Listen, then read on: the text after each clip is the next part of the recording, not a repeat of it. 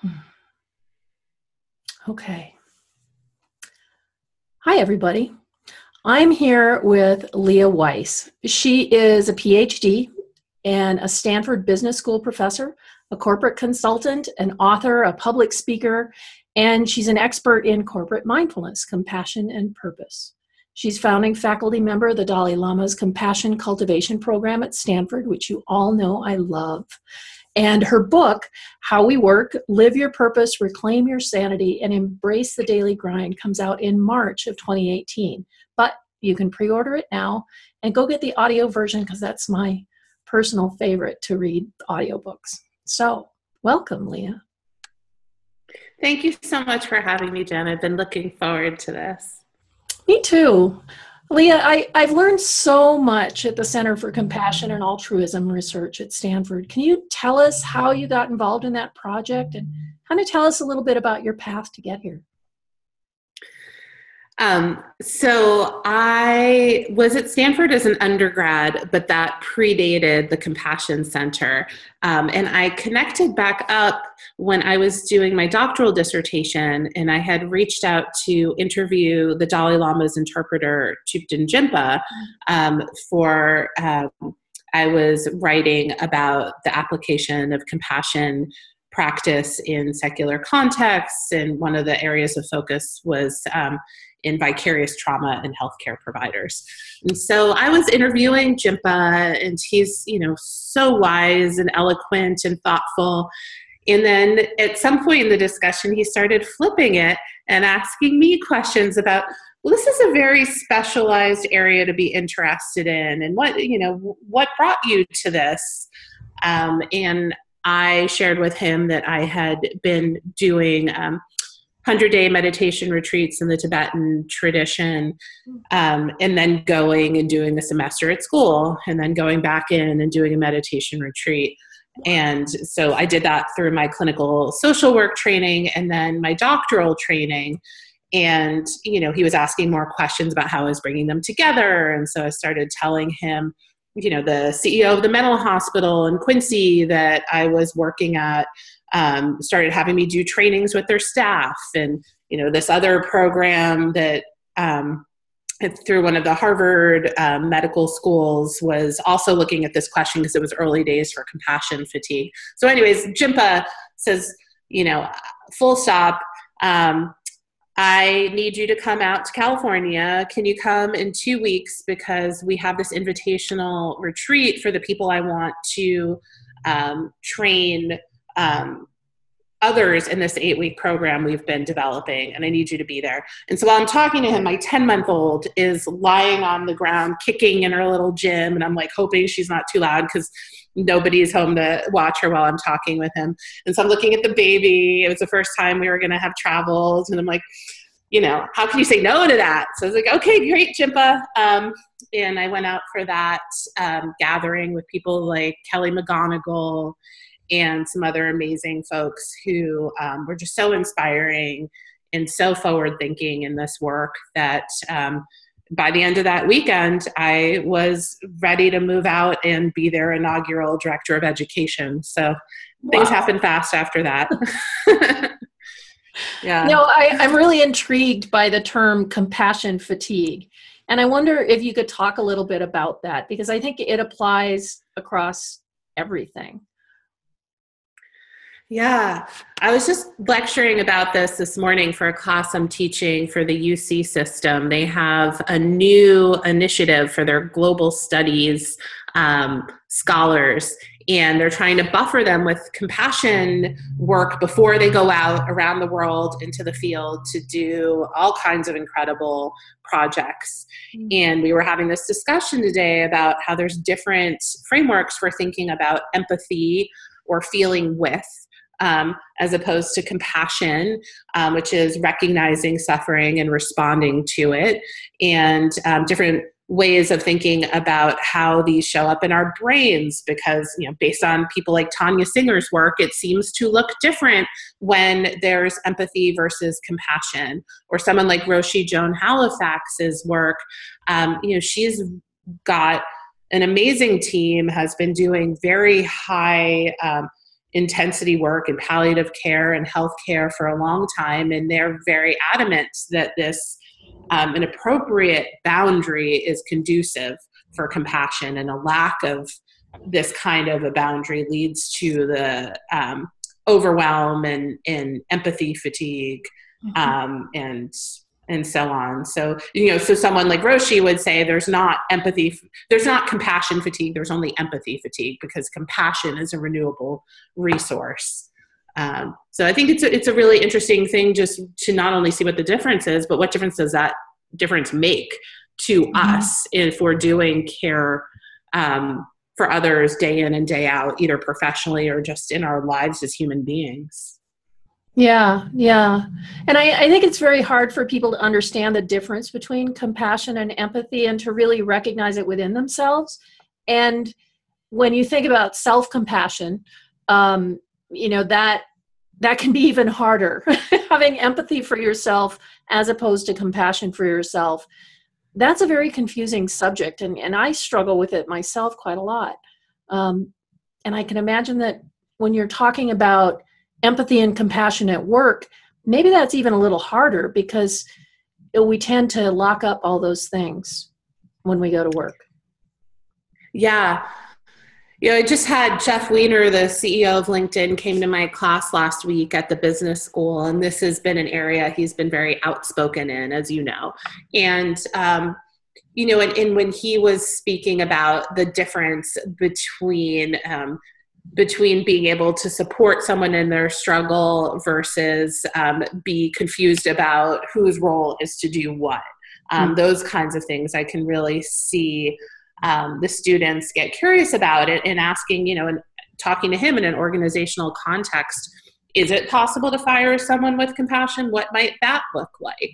And hear a very sophisticated response, um, you know, around what how compassion does look, not just for the individual who might be a mismatch, um, but what are the steps look like of informing them that they're not filling the role in the way you need them to and making it clear and having the courage to have that discussion rather than shying away from mm. it and make make clear um, what the path to them improving would look like and what the consequences of them not improving would look like and you know really engaging with that person along the way with both candor and compassion.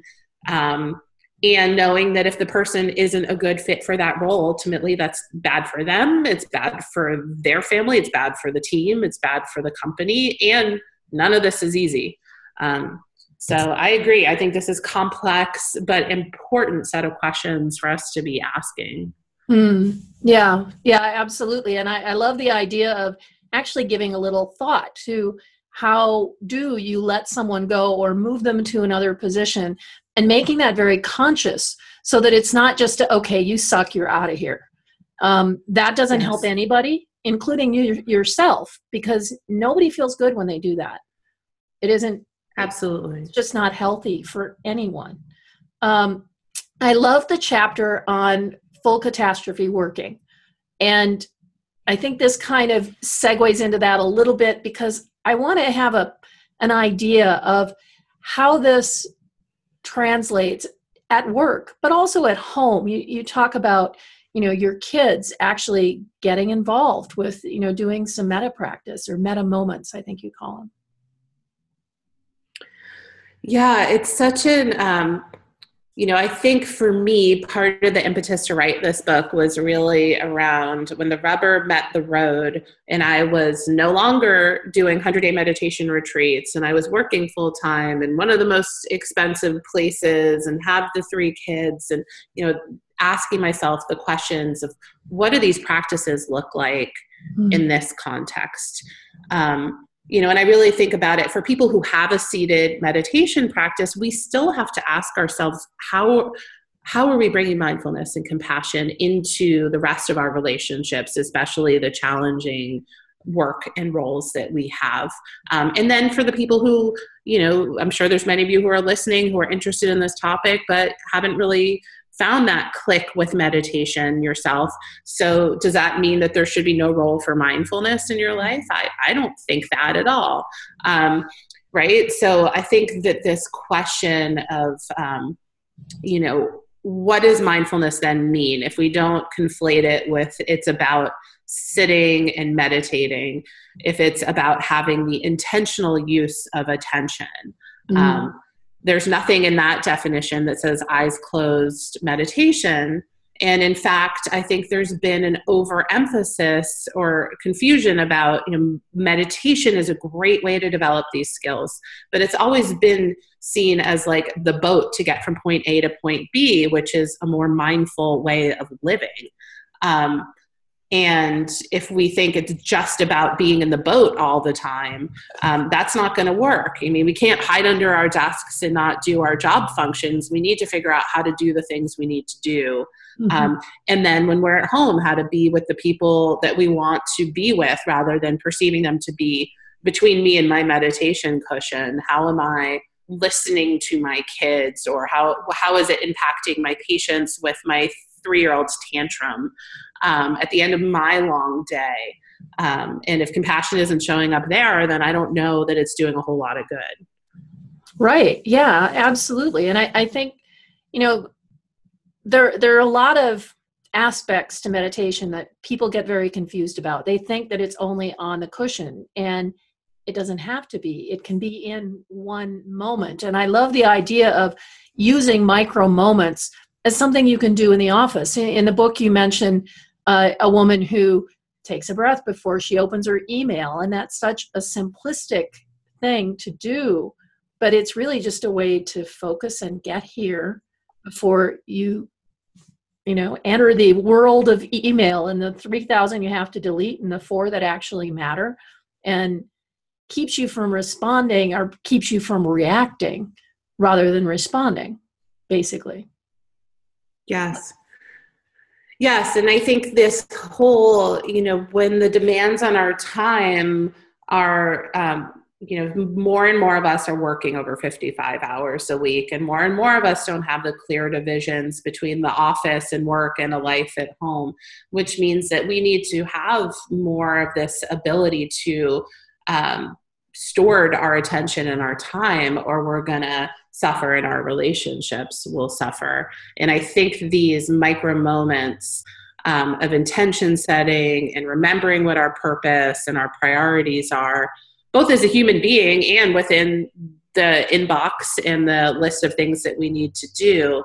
Um, because I, I just think there's more and more of the sense of overwhelm where people lose track of um, of how do you know of the many things the infinite things which ones are best to spend your time on? And that takes mm-hmm. having uh, a, this kind of context that i think these mindful moments throughout our day really help with moments of just sanity and context and yeah. Yeah and just a place to get grounded even if it's just for a second that can keep us out of trouble a lot So, tell me a little bit more about purpose and how we can apply that throughout our day. You know, we may feel a lot of people seem to feel that they don't really have a purpose. You know, they they feel that they need to have some grand intention rather than you know intentions as they go through their day so can we talk a little bit about how that can work at, at home and at work yeah, and I think that mapping on the the grand intention onto the activities of daily life is is really the heart of it. Um, I think, well, first of all, I mean, I imagine some of the people who are listening, you know, could answer in a sentence or a paragraph what is their, you know, capital P purpose. And I imagine a lot of folks can't. And um, then the question would come like, how is important, how important is it to me um, to have this sort of mission statement version of purpose. Um, and I would say that, you know, we all, that comes in different ways. And for some people, it might be a cause. And for some people, it might be relationships. And for some people, it might be, um, you know, something about learning and growing in the context of what we're doing. Um, and sometimes there are phases of life where we're just busy and we're trying to do what we need to do to take care of things. Um, you know, I feel like I, I just was visiting a friend yesterday who has a newborn and she's going to mm-hmm. be going back to work in six weeks. Like, I think her purpose, she's she's got a big sort of social impact purpose in her life. But when she gets back to work, there's going to be a period of time where it's a pretty noble purpose to just survive working and having this infant waking her up every three hours, which is mm-hmm. going to be a period of time. Um, so I don't like to impose a capital P purpose, but I think it is helpful for all of us to sort of think about what do we if life is short if we knew when our time was going to end what would be the most important thing to contribute um, what do we want to be remembered for? Um, those kinds of questions can help. But then even once we have that it's you know how does this map on to the day-to-day activities? And that's where i think one of these um, thinking of purpose is a mindset that we can cultivate. Um, and the work of Amy Wrzesniewski, who's a researcher at the Yale School of Management who studies purpose, teaches a mandatory class for all first year MBA students. She has this threefold schema that she talks about with purpose at work. So the first version of it is I have a job. Um, and my purpose is I go to work and I collect a paycheck. If I win the lottery today, I'm not going back tomorrow because I don't need that paycheck mm-hmm. right? So that's like one mindset we could have. Another version of a mindset would be a career. So I go to my job today so that I learn skills and I can advance towards a trajectory I have in the future. Um, it's a different way of thinking about my job. And then there's a third that's a calling. So, for someone who's a calling, they view their work as an expression of um, what's most meaningful that they can contribute in their life. Mm-hmm. And you might think, like, oh, only someone who's developing a cure for cancer or working in a nonprofit would have that.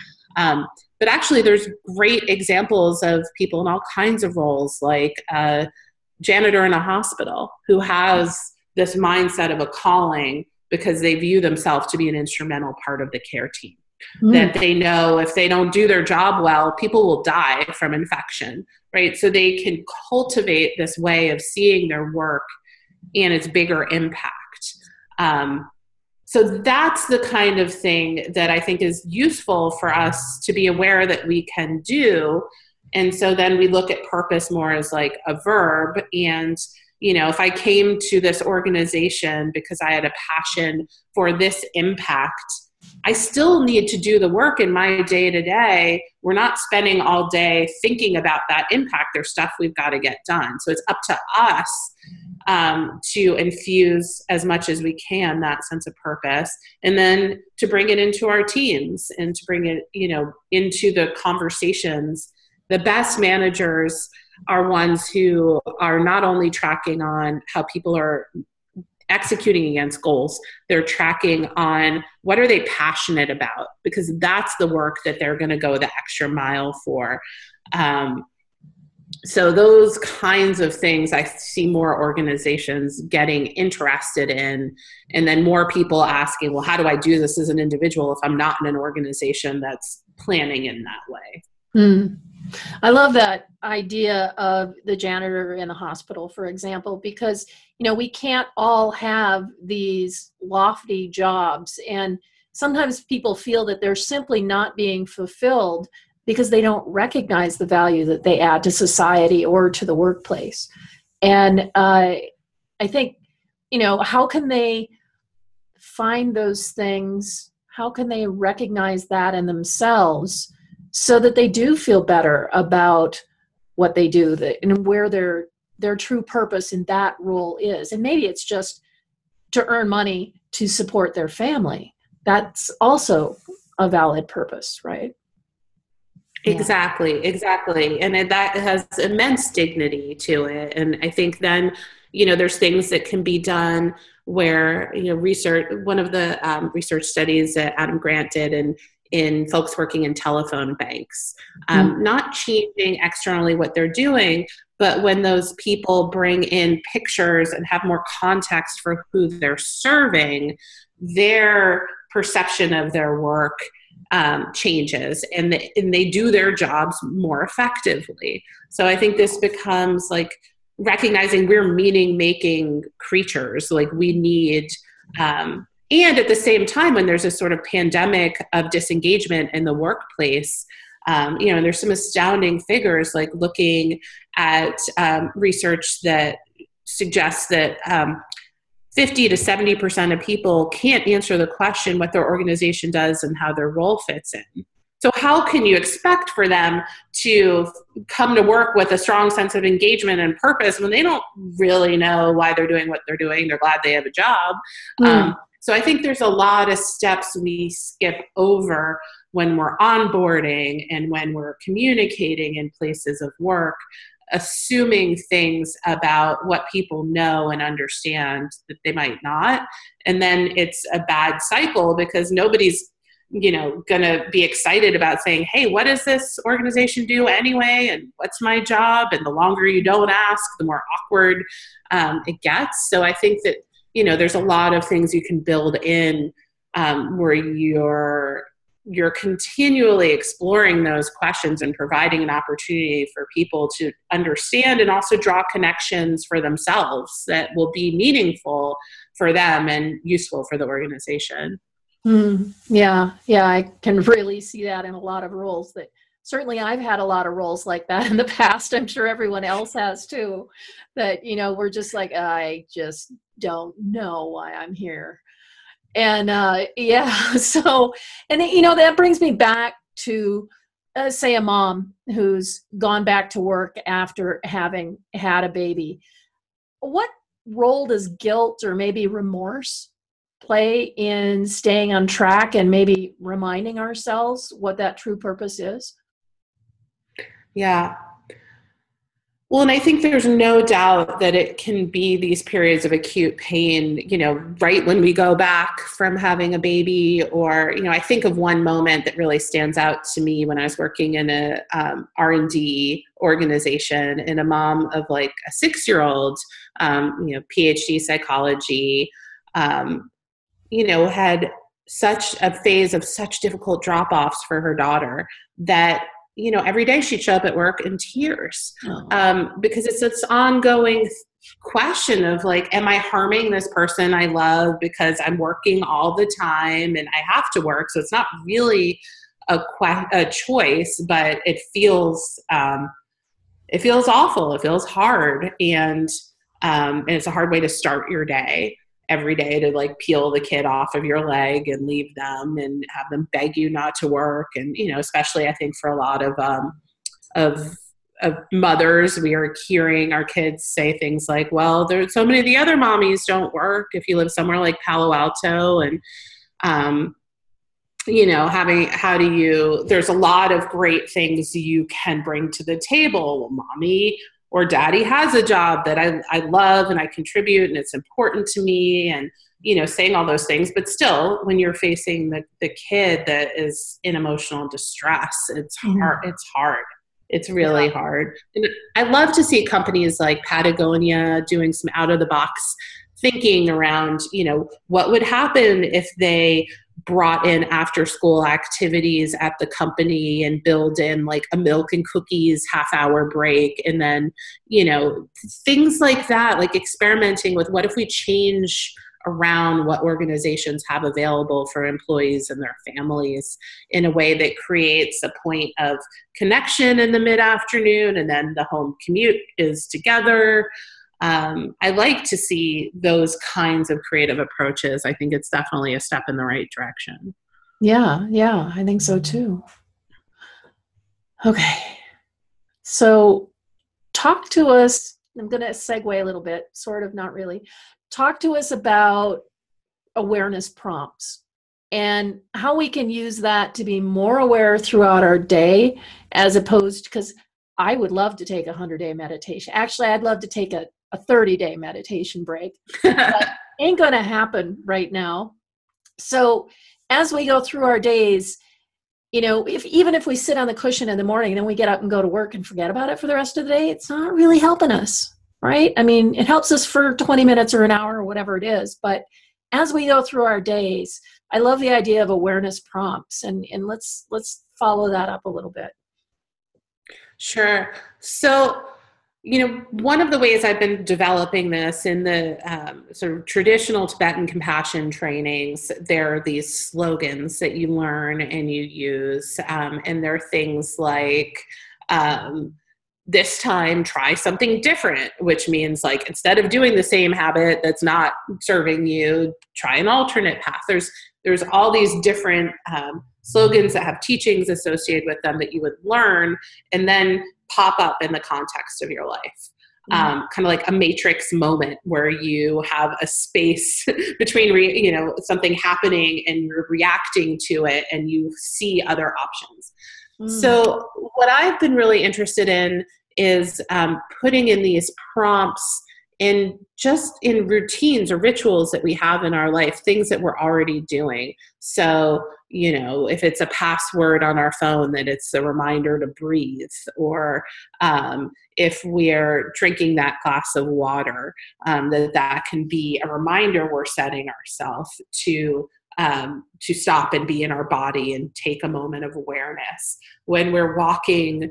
um, into a meeting, or every time we stand up, or every time we sit down, like picking something that is a physical um, uh, cue throughout our day.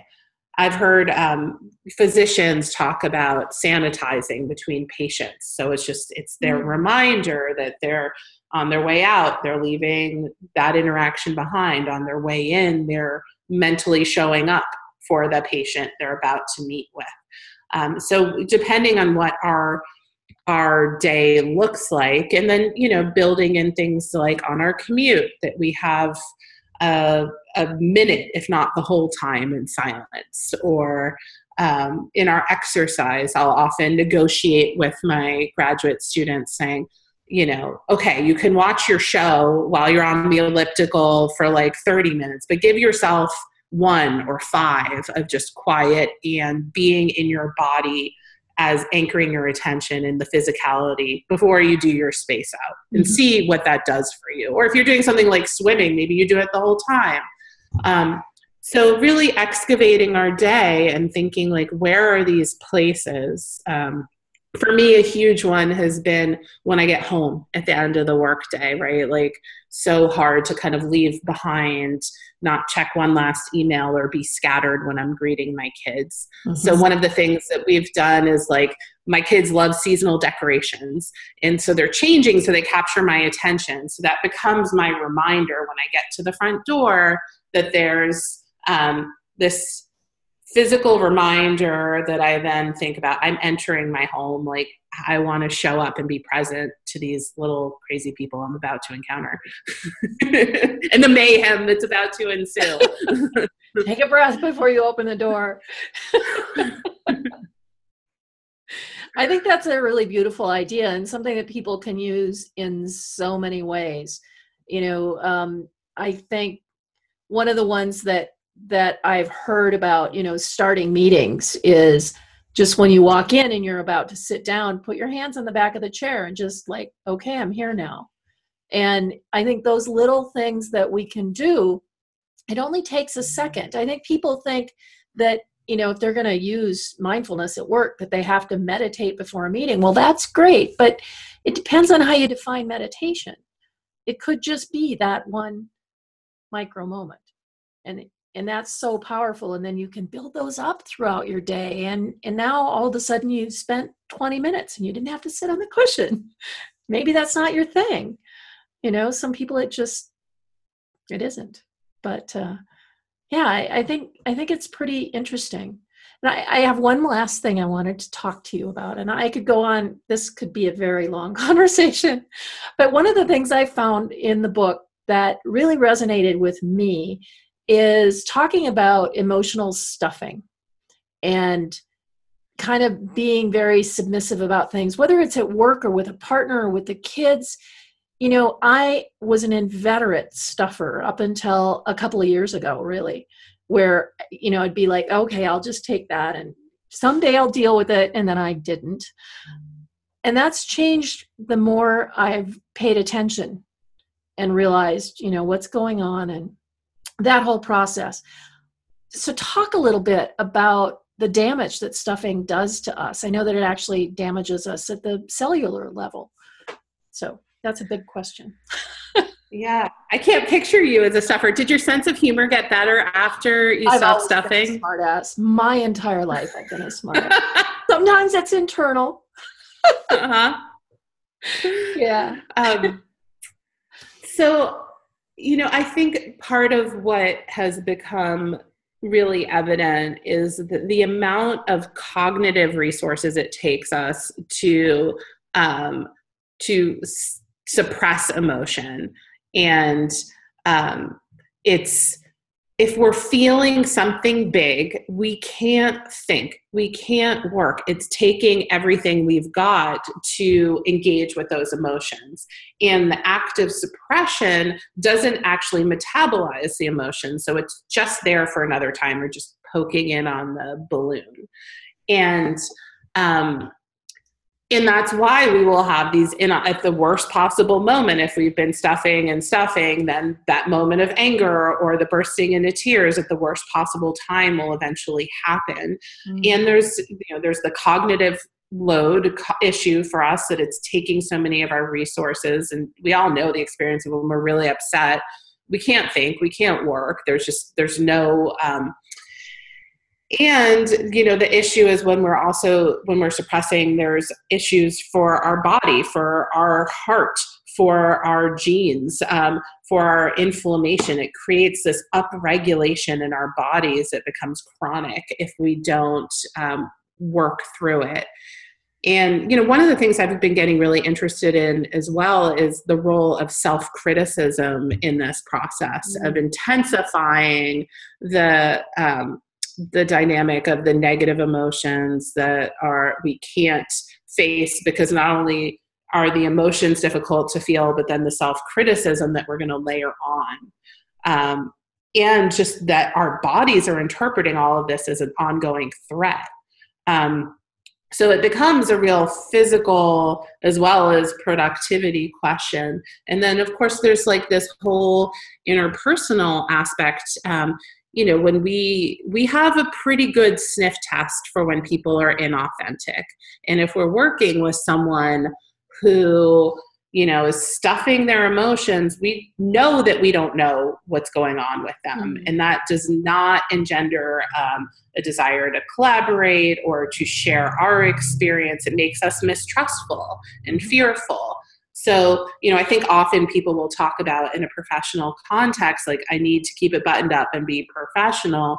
But actually, someone who has a good handle on their emotions and in an appropriate way can express them and be authentic, they're going to have um, a lot more success in leadership of all kinds because um, people will trust them people will know where they are people will disclose to them doesn't mean we want like all of our leaders in the workplace to be a hot mess but there's something between stuffing and throwing the chair at the wall when we're angry and in that space is where authentic leadership can happen mm-hmm. I, I can really hear that when I was working in restaurants. We worked. I worked with a chef who was Swiss, and very traditionally trained, and we called him the screaming pan thrower. It was really insane. He would literally pitch a pan at your head if you weren't, and and so that from a leadership standpoint, you know, stuffing it can make you crazy and make you un someone that people don't trust or are afraid to tell what's going on because you think they're going to go off all the time. And it isn't that they're necessarily angry people, it's that they're constantly trying to control themselves and then they go off. So you don't tell them anything. So when a if a leader hears that about themselves, how do they how do they manage that? How can they start to turn that around and how they deal with their team? Yeah, I think, you know, the steps of emotional intelligence really begin with our ability to recognize, narrate our own emotions. And then there's a lot of different ways that can play out interpersonally. Um, but I think, you know, learning to actually track on what I'm feeling in different environments, that is you know just second nature to a lot of people and to many other people they don't know what they're feeling. They're working. They're focused on the problem or the content and they're not simultaneously having the meta awareness of what's going on within them which puts them um, at a disadvantage for being able to uh, communicate emotions in a way that's authentic and connective. Mm-hmm. So I think that first step really is um, learning a vocabulary for what's going on within your own body and mind. Um, and then learning the vocabulary of what to do with that. yeah. yeah. Know, and, yeah. In a way, it kind of makes them more vulnerable, doesn't it?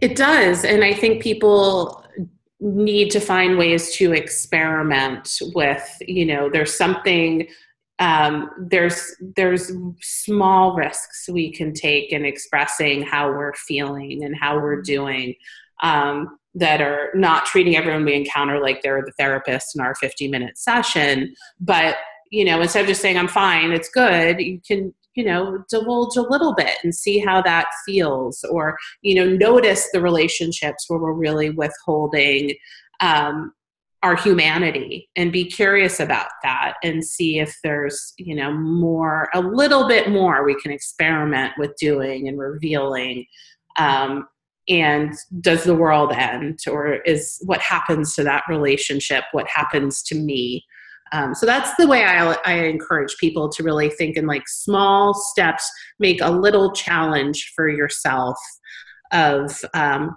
you know, and it can simply be taking those opportunities to answer and also ask others, like, how are you really doing? And, yeah. and actually, like, people know the difference if you're just expecting to say, I'm fine and move on versus like you really want to hear something about them. And that you know rehumanizing relationships at work and beyond i think is um, is an amazing opportunity that doesn't take a ton of time and we can feel our way into mm, mm.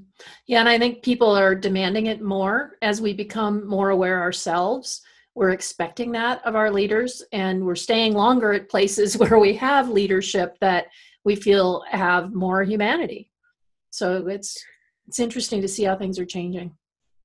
Yeah. And that's absolutely you know i know my students at the business school this is one of the things they're really asking about. I mean it's funny a lot of the organizations are still on like what are the perks and what's the updated version of the ping pong table but with the you know a lot of the students re-entering the workforce they want to know how do i recognize a compassionate organization? How do i mm-hmm. recognize a place where i can um, really get and give authentic, candid, compassionate feedback because I know that's what I need to learn. So, how do I recognize that? Mm-hmm. And that's the place I want to go. That's interesting to me. Yeah, I just love hearing that. Not my generation, but I'm taking it anyway.